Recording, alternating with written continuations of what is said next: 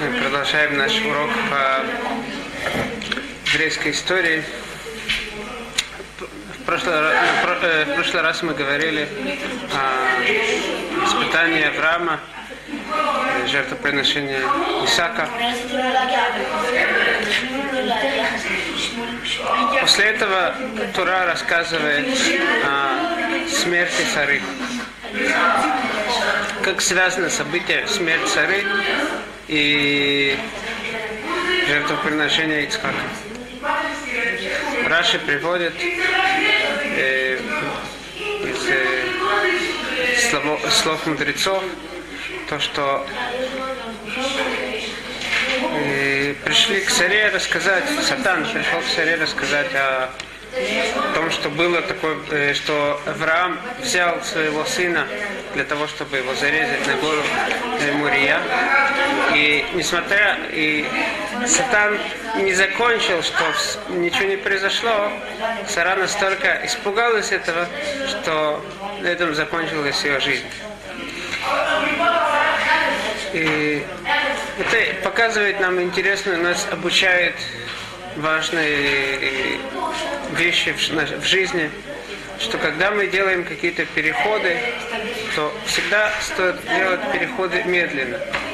Даже если человек делает переходы от, от плохого к хорошему, к чему-то, то это тоже надо делать постепенно.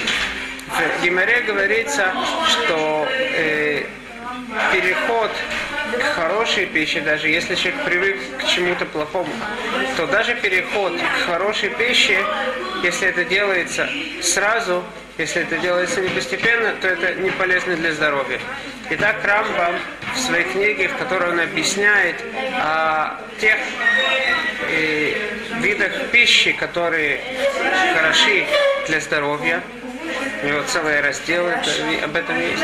Добавляет Рамбам, что все это должно быть, если все это, что он пишет, это только для человека, который не привык к чему-либо другому.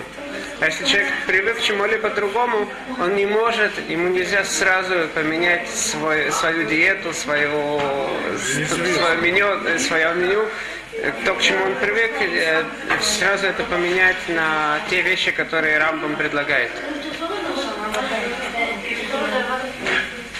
И я приведу следующий рассказ, который я слышал. Это даже э, показывает по отношению к чему-то плохому, как человек должен принимать эти вещи. Я слышал про одного мальчика, которого, которому купили, долго мечтал, о птичке канарейке. Ему купили эту птичку.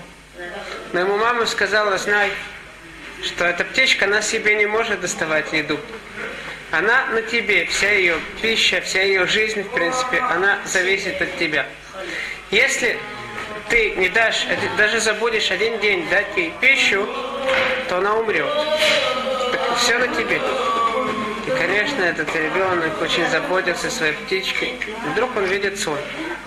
Что он забыл? Дать своей птичке пищу. Птичка умирает.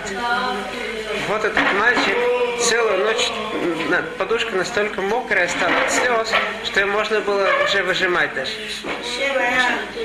Просыпается Бруха Шем, канарейка жива. Не прошло много времени, и действительно это произошло. Мальчик забыл дать канарейке покушать. Канарейка умерла. Так что он сделал? подошел, открыл взял эту канарейку и выбросил. Ни одной слезы у него из, из глаз э, не появилось. Почему? Потому что, несмотря на то, что этот сон, он был не настоящий, но он уже привык к, к этой идее, он уже к чему-то привык, и так он смог получить, принять действительность, какая она есть. Прежде всего мы учим из э, слов Раши, что каждую вещь мы должны делать постепенно. Никаких э, резких переходов у нас не должно быть. Так что же рассказывается в главе Эйсара? Интересно, во-первых, прежде всего мы должны обратить внимание, что глава, которая говорит о смерти Сары, Она называется Хаей Сара. Жизнь Сары. Должна быть называться смерть. И есть такой большой раввин в Америке, Рав Таубер. И я слышал, что он как-то спросил вопрос. Он говорит, почему делают, когда у кого-то есть день рождения, это праздник, да? Праздник какой-то. Говорит, это должно было быть наоборот. Должны мы мини-похороны были делать. Потому что человек каждый, каждым годом приближается к смерти, у него меньше осталось жить. Это день рождения, день какой-то часть э, дня смерти. Говорит, он не понимает, почему это так. Так я думал, что в принципе он прав по отношению, может быть, э, к большей части этого мира, людей, которые живут. Но есть такие люди, насчет которых можно сказать, что да, у него добавился этот год. Он добавил себе жизнь. Когда этот год не происходит просто так, когда он не потерял год на какие-то глупости, да,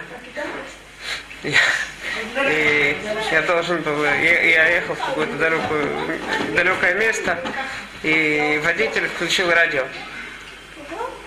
Я думал сказать ему, чтобы он не сказать, потому что, с одной стороны, может быть и хорошо, пусть работает, потому что хоть он со мной будет меньше разговаривать, водитель. Все это время, сколько там, больше часа, там говорили про футбол. Я думаю, сколько. И люди могут просто жизнь свою вложить в руки ничего. Обсуждения, и там говорилось, комментаторы собирались, и астрология насчет футболистов, что какие, в какие созвездия футболисты подходят, кто победит, что астрология говорит. Целое исследование насчет футбола.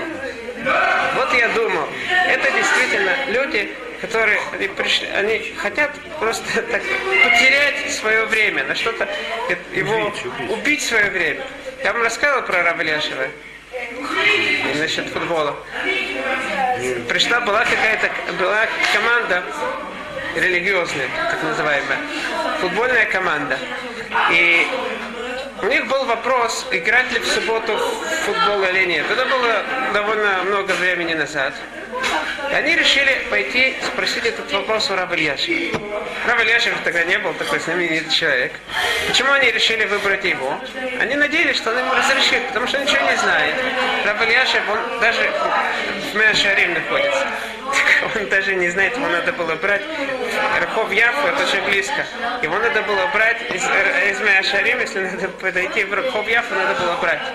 Как-то э, один турист зашел в э, Бетмидраш, и много, извиняюсь, много туристов было, зашли в Бетмидраш Миашари. И они говорили очень громко. Видят, один мальчик сидит, на них внимание совершенно не обращает. Книга больше него. Сидит над этой книгой.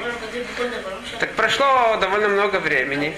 Этому туристу так, э, в сердце запал этот мальчик. Ему интересно было найти, где этот мальчик, на как он будет искать. Так он решил, пошел в тот же Бет-Мидраш. Видит, на том же месте уже э, взрослый человек сидит. Сидит с, с такой же большой книгой учится. Это Равальяшин. Говорят, что даже в стенке, где он э, руку там кладет, уже там есть вмятина такая, из-за того, что он настолько уже трется, э, его рука. Вот Рав, Рав Ильяши, он сидит и учится. Казалось бы, он ничего не знает. Ему пришли, как-то сказали, хочешь... Э, а, нет, это... Футболисты. Да, так, так э, решили футболисты, давайте пойдем к нему. Он так и ничего, ничего не понимает. Так он, мы сможем ему сказать, что такие души шеем, чтобы он нам разрешил. Пришли к Рав Ильяшеву, стали ему рассказывать, что вот есть люди, когда взрослые люди, они играют в, в мячик, да? И вот, чтобы кидуша шеем, надо в субботу тоже это сделать. Он э, так посмотрел, взрослые люди играют в мяч.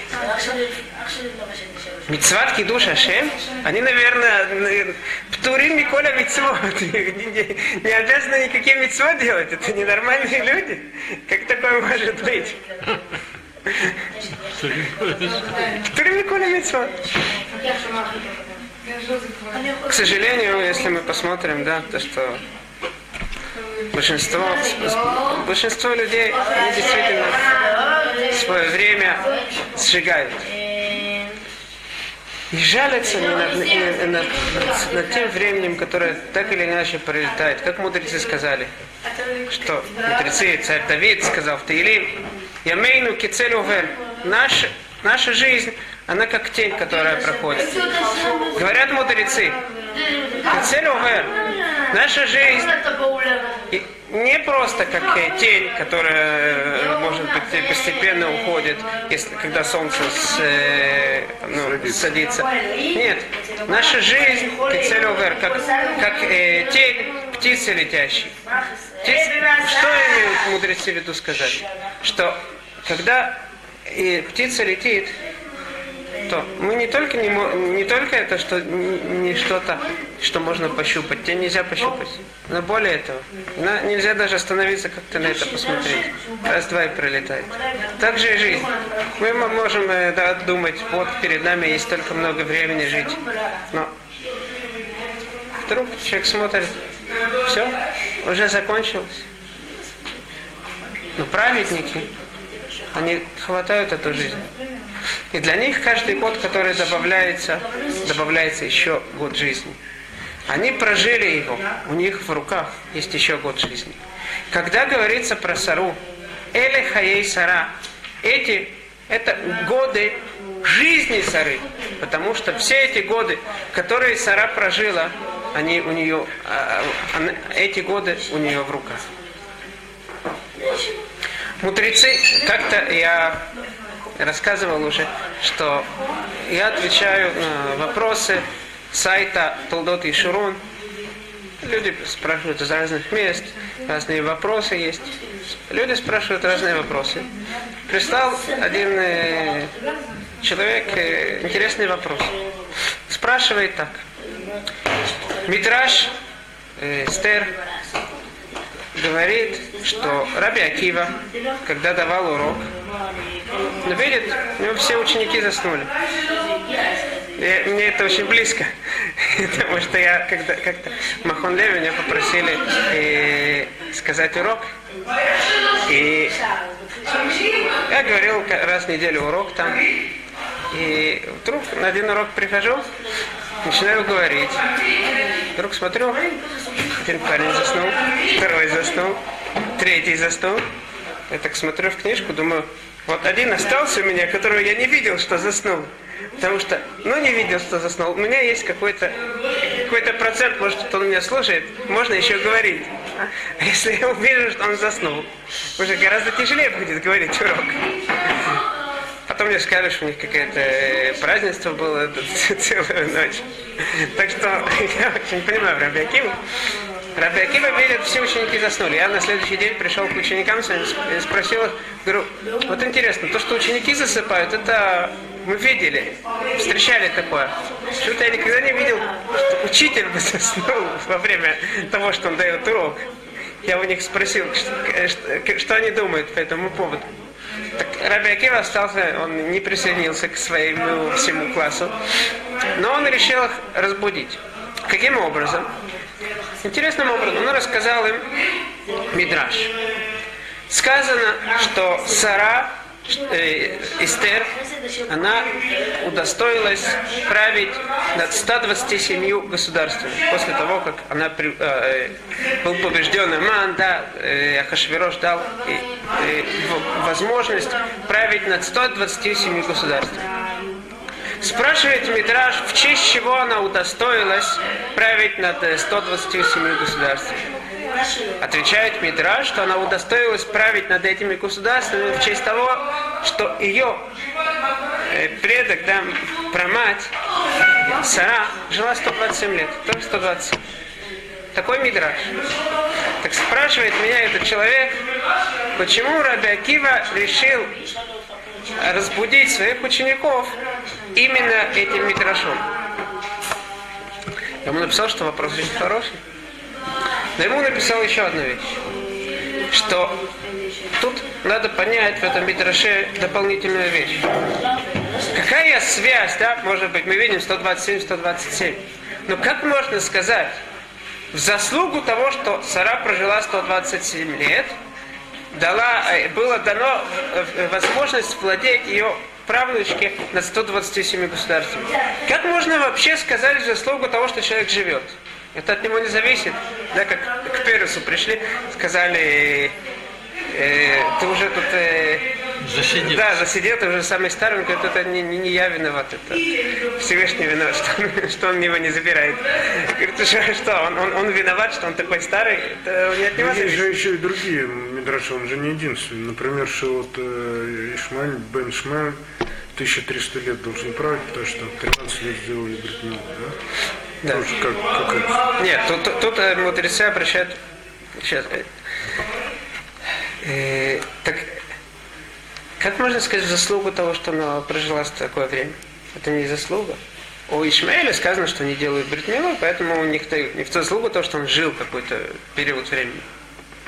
Что же имеется в виду? Мудрецы говорят, что Сара жила, как сказано в Торе, Мяшана, Шева Шаним, Висрим Шана, Вемяшана. Во-первых, порядок наоборот. 7 лет, 20 лет и 100 лет. Кроме того, непонятно, почему после, после каждого слова Тура нам э, вставляет слово лет. 7 лет, 20 лет, 100 лет. С- 127, да? Даже если наоборот, 7, 20, 100. Почему каждый раз Тура вставляет слово лет? Из этого мудрецы выучили, что Тура хочет нам сопоставить эти годы. Говорят мудрецы так, что в свои сто лет Сара была без греха, как будто в 20 лет. Мы знаем, что в э, суд верховный на, на небесах, да, судит человека за плохие поступки только начиная с 20 лет. В свои сто лет Сара была безгреховная, так как будто она была, ей было 20 лет. А в свои 20 лет она была настолько красива, как будто ей было 7 лет. Что это нас пришло научить? Что это? Это две вещи. Мы видим с точки зрения поступков, с точки зрения красоты. Поступки понятно. Она была целостная, все, все годы прожила без греха. Что нас пришло научить о ее, о ее, о ее красоте? Кроме того, можно спросить вопрос, почему мудрецы понимают, что в 20 лет эта э, женщина, она менее красивая, чем в 7 лет? Даже не ей не было 100 лет. Может быть, наоборот, э, еще до 20 лет еще развиваются, еще более красивее. Так я думаю, что тут, нам, во-первых, тут нам э, я намекаю на урок, который мы уже когда-то говорили, Безрадашем. В следующий раз я хочу еще более подробно поговорить о красоте Сары. Напомню одну вещь, которую мы сказали насчет красоты Сары. Мудрецы говорят, что красота Сары, она, все другие женщины по отношению к Саре, они как э, обезьяна по отношению к человеку. То есть, красота Сары, она не шла из-за того, что э, она была красивая сама по себе, а из-за того, что ее облик выражал человека. Это была красота человека. То есть, ее красота, наружная красота, она выражает что-то, часто может выражать что-то внутреннее. Ее красота выражала ее совершенство, которое внутри было. В нашей недельной главе, думаю, что есть тот же намек. Девочка в 7 лет, я думаю, что это период, когда она начинает постепенно переходить, после 7 лет она перест- начинает переходить из девочки уже в девушку. В 20 лет, я думаю, что это наиболее, это, можно сказать, девушка, она наиболее развивается с этой точки, точки зрения. Если в 20 лет она была красива, как в 7 лет, что имеется в виду? Что ее красота нашла не из-за того, что она женщина, а наоборот, из ее невинности, Из-за того, что она во все свои года жизни, она осталась как девочка в 7 лет. Царь Соломон говорит в посуке, Мят шинот, мят нумот, мят хибук ядаем, уба кимеалех решеха, вемахсорха киш хасер, киш маген. Царь Соломон нас обучает, что мят шинот, немножко поспать, немножко мят нумот, немножко подремать, мят хибук ядаем, лишкав, полежать, так руки сделая, не делая ничего. Уба кемеалех решеха. И бедность придет к тебе постепенно. У махсурха, а то, что тебе не будет достаточно, киш маген. Иш маген – это телохранитель. Телохранитель приходит быстро. Если кто-то хочет, да, если что-то происходит, он сразу приходит к тому, кого он охраняет. У Максурха Киш Маген. Что нас Раби Акива обучает? Посмотрите, говорит Раби Акива. Вы ученики, которые думаете, что можно немножко поспать на уроке, можно немножко подремать, можно немножко посидеть. Задумайтесь. Вы думаете, что это не так страшно? Подумайте о Саре. Сара все свои 20, 120 лет, она ни единого дня не оставила без работы. Все эти дни для нее были дни жизни. 127 лет жизни. И в честь этого удостоилась ее правнучка править над 127 государствами. Каждое государство, говорит Вильнинский Гаон, это жи- день жизни. То есть уже дано возможность была править над своей жизнью, идти по правильной дороге. Так я думаю, что Почему именно Раби Акива выбрал именно этот э, мидраж, чтобы разбудить своих э, учеников? Он хотел им это, с этим самым сказать. Обратите внимание, насколько важно каждый день, важно использовать э, каждую нашу возможность, каждую секунду. Каждая секунда из нашей жизни. Что такое жизнь? Жизнь это способность быть связанным с вечностью. Вечность это настоящая жизнь. Грешники даже при своей жизни, говорят мудрецы, считаются как мертвые. Они себя отделяют от, от вечности. Что такое вечность, нам тяжело представить. Это не наши понятия. Но мы должны приближать это к своим понятиям как-то.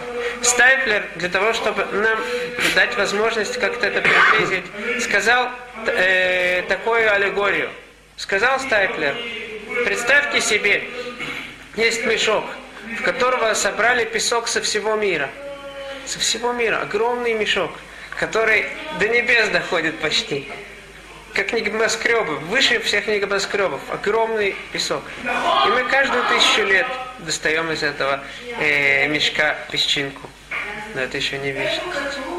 Что хуже всего для человека?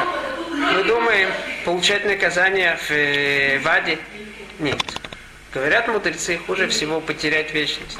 Ад он заканчивается после года. Это действительно огромные, ужасные муки. Но это когда-то заканчивается.